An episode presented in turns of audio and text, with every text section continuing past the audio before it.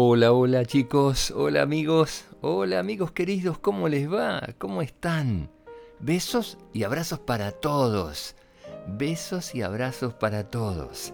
Bueno, voy a enviar saludos, hay muchísimos pedidos de saludos. Un beso muy grande para Noah, que tiene 8 años, y para Chloé, que tiene 5 años. Ellos viven en Tigre, aquí en el Gran Buenos Aires. Un beso y un tirón de orejas para Amauri, que tiene nueve años y cumple hoy, 29 de abril. Me escriben desde Colombia. Feliz cumpleaños, Amauri. Beso enorme.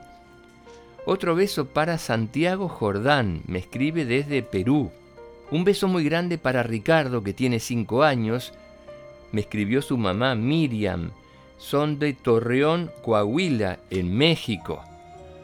Un beso grande para Matías Suescom. Tiene dos años. Me escriben desde Colombia.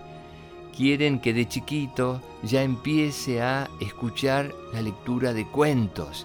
Muy bueno, muy importante. Otro beso para Santiago Jordán y para Valeria Catalina Jordán. Me escriben desde Perú. Chicos, besos para todos ustedes. Si quieren, pueden ingresar a la página web www.quesueñesconcolores.com. Allí registrarse, cargar sus datos para recibir los cuentos a través del email. También van a poder enviar dibujos. Estamos armando una página web hermosa.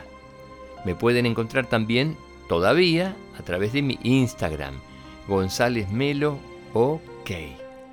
Alguna vez me pidieron cuentos sobre delfines bueno, aquí va este cuento y también lo vinculo con muchos amigos que me escriben desde Centroamérica y de toda Latinoamérica y me piden cuentos de la Amazonia. Aquí va el cuento. Un pescador llevaba desde la madrugada en el río sin poder sacar ni siquiera una sardina. Con rabia, para desquitarse de su suerte, apenas vio un delfín rosado jugando al lado de la canoa, lo arponeó el delfín soltó un grito de dolor y quebrando el arpón logró escapar. El hombre remó a su caserío y esa tarde se dio a reparar sus redes. Entonces se apareció un bote rápido de Santo Antonio d'Oizá con dos policías que venían a llevárselo por orden del juez. ¿Por qué? preguntó el hombre, si no he hecho nada malo. Su mujer y los niños le rogaron a los policías, por favor, por favor, no se lo lleven. Y lloraban, porque sin el padre lo iban a pasar muy mal. Los policías dijeron que sólo cumplían órdenes. El pescador se resignó y le pidió a la mujer que pusiera en su mochila de coqueiro tabaco y pescado seco. En el río notó que la lancha iba por partes desconocidas. No viajaban para Santo Antonio d'Oizá, como le habían dicho. Comenzó a preocuparse y se dio cuenta de que los policías, en vez de bolillos al cinto, cargaban los mismos pescados largos y brillantes que él usaba de carnada. Pensaba tirarse al agua, pero antes el bote se sumergió a toda velocidad hacia el fondo del río. Fascinado sintió que atravesaban por una malla como un mosquitero, pero sin romperla. Y a él no se le mojó ni siquiera un pelo.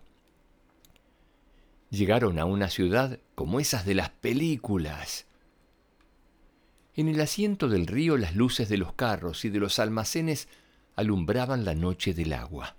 En los parques de fuentes iluminadas había parejas de delfines jugando con sus hijos.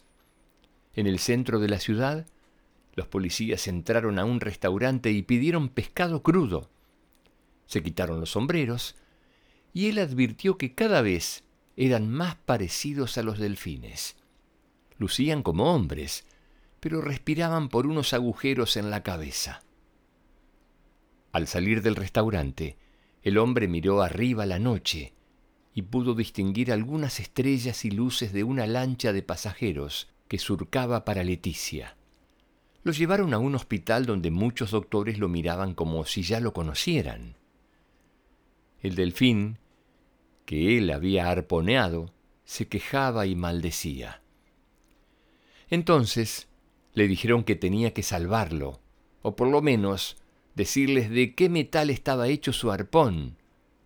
Si él muere, le advirtieron, usted se quedará en la cárcel y luego en la ciudad. Porque los delfines somos gente, aunque ustedes los hombres no lo crean. El pescador se asustó y sufría pensando en sus familiares. A esa hora estarían preocupados buscándolos en el Amazonas, creyéndolo ahogado. Pero se acordó de que a los delfines no les gusta el humo de tabaco, y aprovechó que los policías lo habían dejado solo para encender uno de sus cigarros. Cuando los delfines olieron, hubo revuelo en el hospital. Los médicos le gritaron a los policías Por favor, saquen a ese gorila inmediatamente de aquí. Nos va a matar a todos con su humo. Lo montaron en una lancha y salieron de la ciudad. Subieron a la superficie del río y lo soltaron en una de las islas. Allí estuvo tirado hasta que lo recogió la gente de un bote que subía desde Tefé. La familia y los amigos celebraron verlo a salvo. Después, cuando iba por los bares de Santo Antonio d'Oizá, el hombre se alegraba de su suerte y repetía en su borrachera. Los delfines, los delfines son como la gente. Los delfines, los delfines son como la gente. Y la gente se burlaba de él. Bueno chicos, ¿de qué hablamos en este cuento? A ver, a ver, a ver, ¿qué se les ocurre pensar? Hablamos de delfines, Hablamos de un pescador que no fue respetuoso, que lo hicieron conocer un lugar extraño para él en el fondo del río, ¿y qué más? Un comportamiento muy equivocado, ¿no es cierto? ¿Qué pasa con los delfines? Que a los delfines no hay que cazarlos, hay que dejarlos que vivan libres en el mar. Y todos los animales libres en la tierra. No hay que cazar animales. Bueno chicos, espero que les haya gustado el cuento. Les mando un beso a todos y que sueñen con colores. Chao.